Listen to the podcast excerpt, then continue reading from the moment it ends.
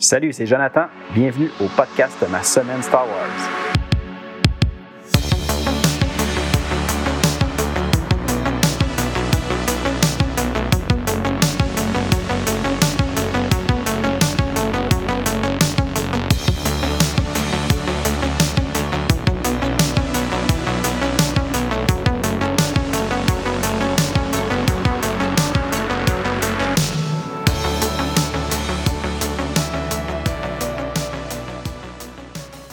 Hey, salut tout le monde! Bienvenue à l'épisode 15 du podcast Ma Semaine Star Wars.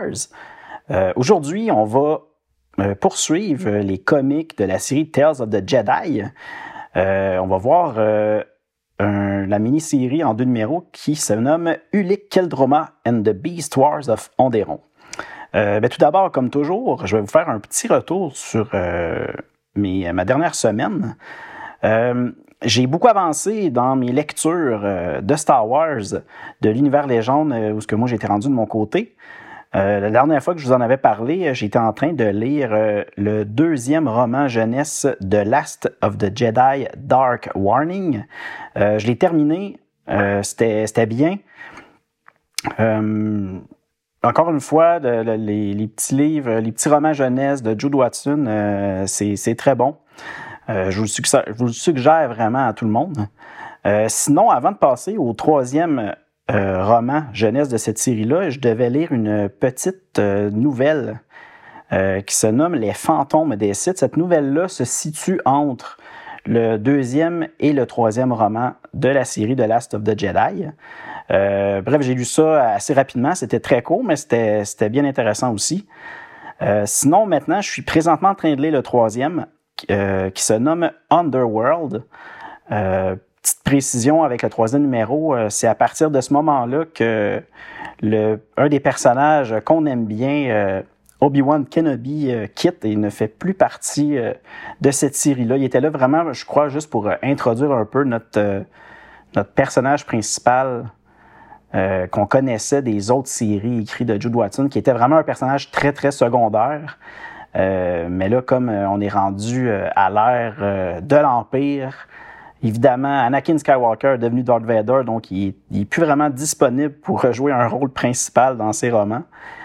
Puis encore là, Obi-Wan Kenobi, c'est déjà bon qu'on ait pu le voir parce qu'on sait que lui doit rester caché sur Tatooine pour protéger Luke Skywalker. Donc, c'était déjà très risqué pour lui de sortir pour aller aider notre nouveau personnage principal.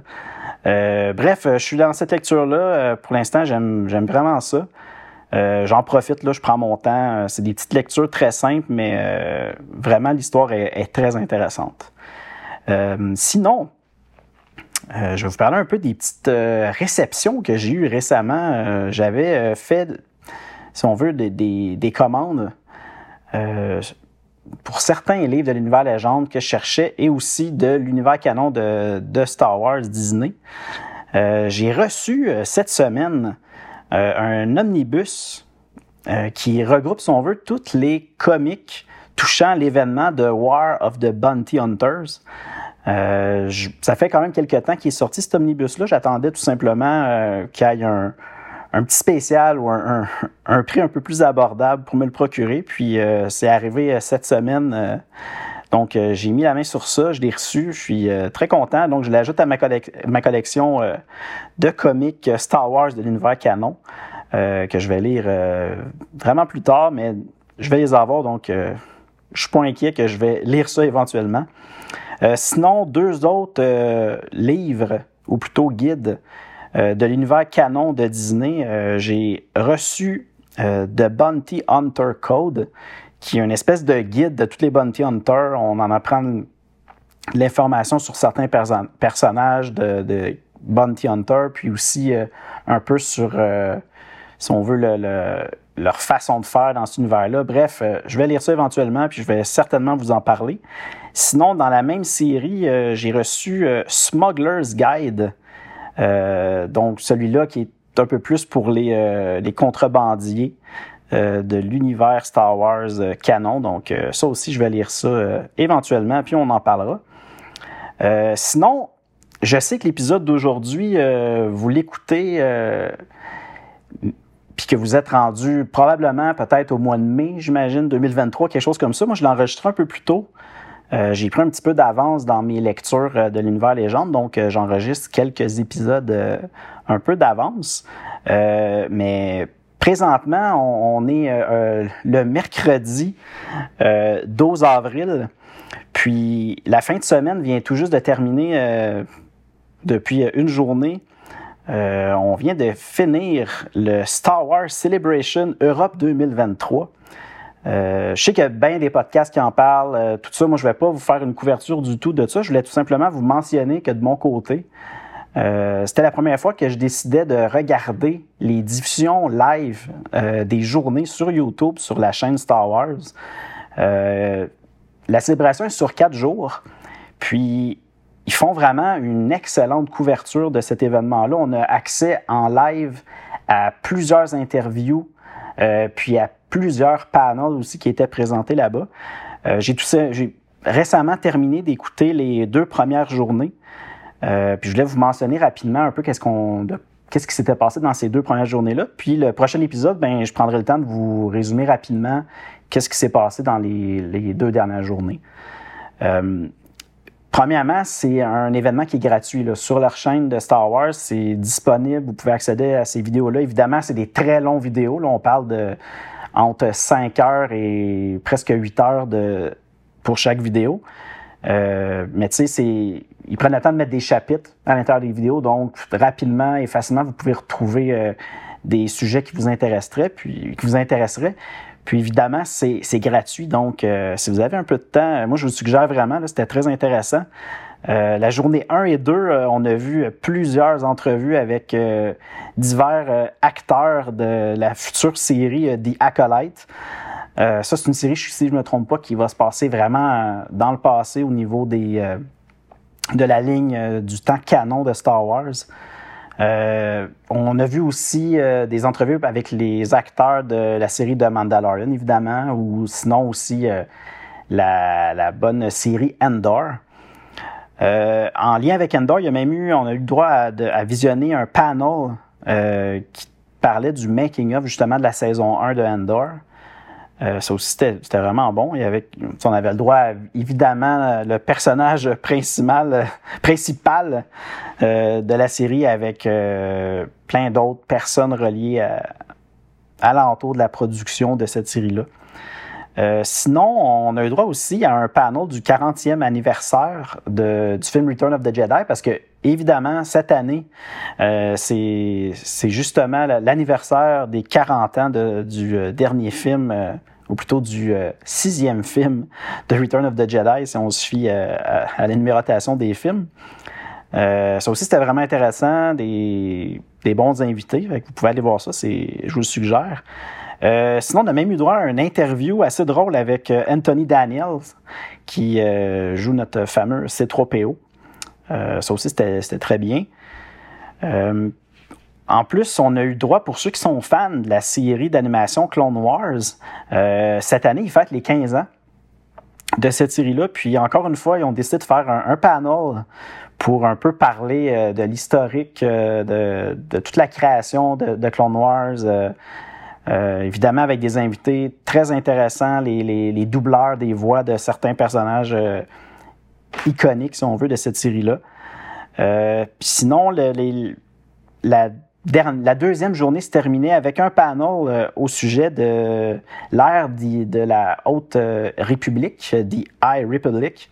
Là, on a eu droit à des invités comme plusieurs auteurs qui participent à l'écriture de tout ce qui se passe dans cette ère-là. On avait Claudia Gray, Lydia Kang, George Mann, Daniel José Holder, Kevin Scott, Charles Souls, Alyssa Wong. Bref, plusieurs très bons auteurs qui nous ont écrit tous les nouveaux romans adultes, jeunesse, les comics de l'ère de la The High Republic, de l'univers canon de Disney.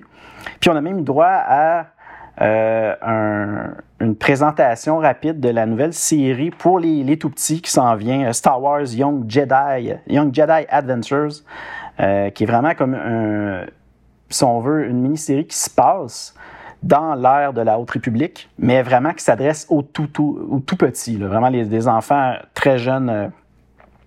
C'est pas nécessairement pour les adultes, mais évidemment, me connaissant, je vais sûrement regarder ça. Puis en plus, je vais prendre le temps de regarder ça, peut-être essayer de voir si mes filles de 1 an et 3 ans ont un quelconque intérêt pour cette série-là. Si c'est le cas, tant mieux, je la regarderai avec elles. Sinon, je regarderai ça toute seule de mon côté. Bref, c'était un petit retour rapide sur ce que j'ai vu du Star Wars Celebration Europe 2023, les 2 premières journées. Donc, la semaine prochaine, je vous parlerai vite de la 3e et 4e journée.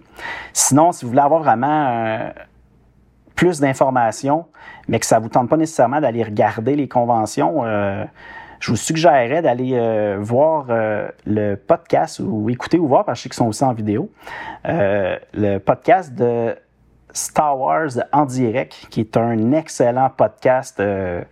C'est un des premiers podcasts, là, Star Wars, puis francophone en plus. Ça fait des années et des années qu'ils sont là. Puis, eux font une excellente couverture de cet événement-là. Donc, allez voir ça, je vous suggère. C'est un excellent podcast à écouter. Moi, je suis un fervent passionné de ce podcast-là, donc allez-y. Sinon, si on revient à notre contenu d'aujourd'hui, pour vous faire un petit résumé sur la dernière histoire qu'on avait lue dans le dernier épisode de la tribu perdue des Sith, ce qui était le 4e tome, Sauveur. Évidemment, petit avertissement, ça va être un résumé complet avec spoiler. Comme ça, au moins, vous allez savoir exactement ce qui s'est passé pour ceux qui n'avaient peut-être pas l'intention de le lire ou que ça leur dérange tout simplement pas d'être... spoiler, divulgaché au niveau de l'histoire. Donc, je vais y aller avec ça. Je ne sais pas si vous vous rappelez, dernier épisode, on s'était laissé... on avait le personnage Adarival qui était accompagné de son mouvement secret de résistance qui se préparait à passer à l'action pour tenter de se débarrasser des Sith de leur planète. On apprend aussi que dans le tome 3, je ne sais pas si je ne l'avais peut-être pas mentionné, dans le tome 3 qui se nommait Parangon, on avait appris que le personnage Seelah était en charge de l'unité médicale et qu'elle s'occupait de faire le suivi, si on veut, de la génétique des Sith. Son rôle, c'était vraiment de s'assurer que le nombre d'humains au sang relativement pur soit vraiment en hausse. Puis on apprenait dans le tome 4, Sauveur, que Seelah était fière des progrès qu'elle avait faits de ce côté-là, que bientôt les Sith serait complètement de sang humain. Donc, c'était un peu son plan et son travail là, qu'elle faisait. Sinon, son fils Jariad, accompagné de son groupe les Sabres, attaque Corsine pour lui succéder. On savait que, justement, de son côté, Seelah et son fils étaient en train de manigancer, justement, un renversement de Yaru Corsine, qui était le commandant des Sith. Donc là, Jariad décide d'attaquer Corsine. Puis au même moment, Seelah demande à Corsine de raconter le jour où ce qu'il avait tué et jeté de la colline dévoré le père de Jariad. Mais au même moment que cette attaque-là se produit, nos personnages sont surpris par une dizaine d'Uvacs, les espèces d'animaux volants qui sortent qui arrivent vers eux. Ce sont toutes les Uvacs des Sables, mais ces Uvacs-là, présentement, sont sous le contrôle, si on veut, des travailleurs de l'étable, les Kishiris. Parce que les fameux Kishiris, qui est le peuple de la planète Kesh, travaillaient maintenant pour les Sith, puis la plupart, certains des leurs travaillaient dans les étables pour s'occuper des Uvacs. À ce moment-là, Corsine et Goild, Gold, c'était un peu comme le bras droit de Corsine. Ils profitent de ce moment-là où ils sont surpris par les Uvacs pour s'échapper, et se sauver et se cacher dans un bâtiment. À ce moment-là, Adari, accompagné d'une centaine de travailleurs des étables, ils prennent le contrôle de presque la totalité des Uvacs. Puis là, à ce moment-là, on voit que les Sith, ils n'ont plus accès à aucun Uvac. Ils ont vraiment été tous pris par les travailleurs des étables. Adari, ce qu'elle veut faire finalement, c'est d'entraîner toutes les Uvacs et son peuple pour monter dans le ciel et disparaître dans les vents du ciel de Kesh pour se sauver. Jariad attaque Corsine au même endroit où son père était mort, au bord de la falaise. Puis on le voit qu'il est en train de l'attaquer à ce moment-là. Ce qu'on apprend par la suite, c'est que Corsine, en cachette, avait entraîné sa fille Nida. Ça, c'est la fille qu'il avait eue avec Seelah quelques années plus tôt. Puis il avait vraiment entraîné Nida pour que, finalement, ça soit elle qui lui succède. À ce moment-là, Adari apprend que Tori, son fils, malheureusement, a tout avoué de son plan avec les rebelles, de ce qu'ils voulaient faire, qui était de renverser, pas de renverser, mais de se débarrasser des Sith. Son fils, Tori, malheureusement, a tout avoué à Nida, peut-être sous l'emprise de son charme ou quelque chose comme ça, mais bref, il a avoué à Nida tout le plan que Adari avait organisé avec les rebelles. Puis à ce moment-là, on apprend que Adari et environ 300 autres qui l'ont suivi, ils se retrouvent coincés sur une minuscule île avec presque rien pour les aider à survivre. Si on revient au moment de l'attaque, on voit que Seelah, elle se réveille. Elle a été blessée parce qu'à un certain moment, Gloyd, le fameux bras droit de Corsine, s'était fait exploser au moment de l'attaque pour tenter de défendre justement Corsine. Puis ce qui est arrivé, c'est que ça l'a blessé Seelah finalement. Donc, c'est ça. Elle se réveille blessée, puis elle se demandait qu'est-ce qui se passe. Puis là, elle voit sa fille Nida qui l'informe que Jariad a tué Corsine, mais qu'elle, à son tour, a tué son frère Jariad. Puis elle l'a lancé dans le ravin aussi. On apprend que Corsine, son père, il a laissé un testament qui dit comme quoi que Nida est maintenant le nouveau grand seigneur des Sith. Alors là, Nida décide de faire barricader l'accès au temple du pic montagneux, l'Omen, leur fameux vaisseau qui était écrasé sur ces pics montagneux-là. Puis Seelah y est abandonnée. Donc, elle est comme condamnée à rester sur les pics montagneux pour le restant de ses jours, seul à cet endroit-là. C'était comme ça que ça se terminait, le 4e tome de la tribu perdue des Sith. Je voulais tout simplement vous faire un retour sur ça, comme ça au moins c'est intéressant, vous savez un peu ce qui s'est passé là. On va y revenir plus tard à la tribu perdue des Sith, mais pas pour tout de suite. Pour l'instant, comme je l'ai dit au début de l'émission, on va aujourd'hui s'attaquer à encore les comics de Tales of the Jedi. Mais avant ça, j'ai 2 petites courtes histoires à vous parler. Ces histoires-là, ça fait partie des textes que moi, j'avais jamais eu l'occasion de lire. Puis là, c'est vraiment tout petit. J'ai obtenu, si on veut, ces histoires-là dans le... C'est un livre de West End Games. West End Games, c'était ceux qui publiaient des livres pour les jeux de rôle de Star Wars. Puis il y a un des livres qu'ils ont fait qui se nomme « Tales of the Jedi Companion ». À l'intérieur, il y a plusieurs informations reliées à l'ère de Tales of the Jedi. Puis, dans ce livre-là, Tales of the Jedi Companion, on a 2 petites histoires dans le chapitre 4 qui va toucher les personnages qu'on va voir dans le comic qu'on va parler tout de suite après. On va voir, premièrement, la 3e histoire. Puis juste rapidement, Tales of the Jedi Companion, ça a été publié en novembre 1996. C'est sûr que ces livres-là, c'est plus disponible. Vous pouvez être tenté de chercher, si vous voulez, sur Internet, pour si vous voulez absolument l'avoir en format physique. Pour le fun, j'ai fait quelques recherches.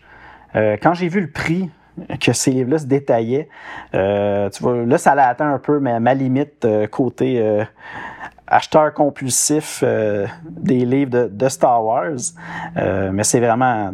C'est pas grave. Là. Ce qui est intéressant, par contre, c'est que tous les livres de West End Games de Star Wars sont disponibles sur le site starwarstimeline.net. C'est justement le site que je me réfère souvent là, pour lire certaines informations. Donc, si jamais vous êtes intéressé de votre côté à le lire, allez voir ce site-là. Il y a vraiment beaucoup d'informations. Donc, 3e histoire... ça, on a comme un peu un background, si on veut, du personnage, le roi Ommin, qu'on va voir bientôt dans les comics. Puis c'est très court, là. C'est des textes de à peine une page ou même moins qu'une page, là. Donc, le roi Ommin, c'est un descendant de Freedon Nadd. Freedon Nadd, c'est un personnage qu'on va aussi connaître très bientôt. On voit que le roi Ommin est en train de suivre les enseignements du fantôme de Freedon Nadd depuis quelques années. Il est en train de faire une épreuve mentale pour lui permettre de s'ouvrir au côté obscur. Il réussit cette épreuve-là et devient puissant et invincible. Par contre, si on veut, l'accès au côté obscur a un prix. Il va perdre le contrôle de son corps. Maintenant, le pouvoir du côté obscur appartient au roi Ommin, mais de l'autre côté, le roi Ommin appartient maintenant au côté obscur. On comprend qu'il est avec quelque chose au roi Ommin, qui a pu s'élever du côté obscur, mais qu'il y a quelque chose en contrepartie qui le affaiblit physiquement, mais on verra dans le futur qu'est-ce qui va se passer avec ça. Sinon, ensuite, si on veut chronologiquement, il y avait la première histoire du chapitre 4. Cette histoire-là parle du personnage de la reine Amanoa. C'est très court, encore une fois. Tout ce qu'on voit, c'est que la reine Amanoa est en train de réprimander un de ses prisonniers qui lui dit qu'elle est la noirceur de Iziz, que c'est une mauvaise personne, tout ça. Puis on voit qu'on est capable de voir rapidement là, que la reine Amanoa, elle a une certaine fureur et une méchanceté. Cette reine-là semble vraiment pas une bonne personne. À un certain moment, même, elle tue l'homme, le prisonnier, qui est en train de lui dire ces choses-là. Puis là, elle demande à ses gardes de lui débarrasser du cadavre, puis de faire vite parce qu'elle attend 3 invités Jedi qui s'en viennent la voir. Comme vous voyez, c'est vraiment court. Mais pour vrai, les 2 histoires que je viens de vous dire là, c'est quand même intéressant, là. Vu que c'est disponible gratuitement en ligne, je vous suggère d'aller les lire si ça vous tente. Mais il n'y a pas beaucoup plus que ce que je vous ai dit, là. C'était plus qu'un résumé, c'était pas mal l'histoire complète. Mais c'est le fun parce que ça donne, un background pour ces personnages-là, les personnages qu'on va rencontrer bientôt dans les comics. Donc là, maintenant, on serait prêt à attaquer notre sujet du jour, Tales of the Jedi, Ulic Qel-Droma and the Beast Wars of Onderon. Ces comics-là, si on veut, cette histoire-là est en 2 numéros, parce que la série Tales of the Jedi, où ce qu'on est rendu, il y a 5 numéros au total, mais on a deux arcs, si on veut, d'histoire à l'intérieur. On a le numéro 1 et 2 qui est Ulic Qel-Droma and the Beast Wars of Onderon, puis on a les numéros 3 à 5 qui va être l'histoire de Saga of Nomi Sunrider. L'histoire de Ulic Qel-Droma and the Beast Wars of Onderon, ça se situe environ 4000 ans avant la bataille de Yavin, donc avant le 4e livre. Ça a été écrit par Tom Veitch et au dessin, on a Chris Gossett. C'est une série qui a été publiée chez Dark Horse Comics, puis le premier numéro est sorti le 1er octobre 1993. Je vais faire un petit résumé rapidement de ces 2 premiers numéros-là. On a le maître Jedi Arca qui est en train de raconter une histoire à ses 3 jeunes apprentis Jedi. On a Ulic et Qel-Droma, qui sont 2 frères, et le Twi'lek Tot Doneta. Maître Arca raconte l'histoire du long conflit qui règne depuis toujours sur le monde Onderon. C'est une guerre qui est entre le peuple sauvage qui ont dompté les fameuses bêtes cruelles volantes et le peuple avancé technologiquement à la grande ville fortifiée de Iziz. Les Onderoniens ont demandé l'aide de la République pour régler le conflit qui règne depuis des siècles. Donc, à ce moment-là, Maître Arca envoie ses 3 apprentis en mission sur Onderon. Puis, c'est vraiment leur première mission à ces 3 apprentis Jedi-là. Arrivés sur Onderon, leur vaisseau est aussitôt attaqué par le peuple des bêtes volantes. Donc, rapidement, nos héros se réfugient dans la ville fortifiée. Puis, aussitôt qu'ils sont arrivés, la reine Amanoa, qu'on a entendu parler tantôt dans la courte histoire que je vous ai mentionnée, les convoque dans la salle du trône. Donc, on voit que c'est vraiment en même temps que la petite histoire de tantôt, quand elle nous disait qu'elle attendait trois Jedi. Les Jedi arrivent dans la salle du trône, puis on voit à ce moment-là que la reine semble très déçue de voir trois apprentis Jedi plutôt qu'un grand maître Jedi. Au même moment, les chevaucheurs attaquent et kidnappent la princesse. Alors à ce moment-là, la reine demande aux Jedi de ramener la princesse à elle. Ulic Qel-Droma veut partir immédiatement à la rescousse de la princesse, tandis que son frère Kay voudrait plutôt qu'il prenne le temps de retourner auprès de Maître Arca pour que celui-ci prenne la décision de la suite des choses. Finalement, Ulic Qel-Droma refuse et les deux autres acceptent de suivre Ulic et d'aller sauver la princesse. Mais rendus au-dessus de la forêt, dans leur vaisseau, ils sont attaqués par les chevaucheurs des bêtes volantes. Je vais m'arrêter là. Petit résumé, très rapide, mais je veux vraiment vous laisser la chance de découvrir par vous-même l'histoire avant qu'on y revienne dans l'épisode prochain. Mais je peux vous dire que même si c'est une courte histoire en seulement 2 numéros, il se passe vraiment beaucoup de choses dans cette histoire-là. Puis j'ai trouvé ça très intéressant et très palpitant. Puis comme je vous disais tantôt, pour revenir au court texte qu'on a lu dans Tales of the Jedi Companion, je trouve que d'avoir lu rapidement ce court texte-là sur la Reine Amanoa, ça amène vraiment un peu de background, puis ça nous aide déjà à cerner le personnage de la reine. On a droit à une petite couche de plus là, au niveau de comment cette reine-là. Et même si dans le comic, on voit qu'elle semble un peu méchante, mais pas tant que ça en même temps. On dirait que c'est plus le court texte qui m'a vraiment montré que elle était très cruelle et tout ça, là. Donc, juste pour ça, je trouve que c'était le fun de lire le texte avant. Je trouve que nos 3 personnages sont très intéressants, puis j'ai le goût d'en savoir plus, là. Comme je l'ai dit 1000 fois, j'adore vraiment l'ère des Tales of the Jedi, donc allez-y, allez lire ça, là, ça en vaut vraiment la peine. Prochain épisode, on va attaquer les numéros 3, 4 et 5 de Tales of the Jedi. On va aller lire de Saga of Nomi Sunrider. Encore une fois, ça va être très bon. J'ai bien hâte de vous parler de ça. Donc, revenez à la prochaine épisode pour qu'on écoute ça. Sinon, comme toujours, si vous avez des commentaires, bons ou mauvais, ou des idées pour que j'améliore un peu l'émission, peu importe, vous voulez communiquer avec moi, vous pouvez le faire par courriel à l'adresse masemainestarwars@gmail.com. Sinon, vous pouvez aller sur la chaîne YouTube Ma Semaine Star Wars. Je m'amuse à mettre les épisodes à cet endroit-là, mais en plus, de temps en temps, je vous fais des courtes vidéos, des shorts, pour vous montrer certaines acquisitions que j'ai faites au niveau de la littérature Star Wars,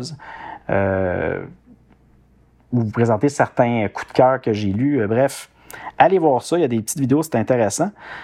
Sinon, page Facebook, Instagram, c'est encore en vie. Je continue à publier de temps en temps des informations sur ça, donc je vous invite à aller liker la page, vous abonner.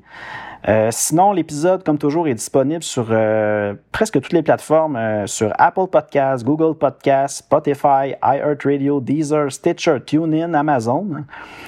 Donc, Amazon Music et sa plateforme Audible. Encore une fois, si vous avez aimé l'émission, parlez-en, partagez l'émission. Puis, j'ai déjà hâte de vous revoir la semaine prochaine. Donc, d'ici là, amusez-vous, lisez du Star Wars, écoutez du Star Wars. À bientôt. Salut.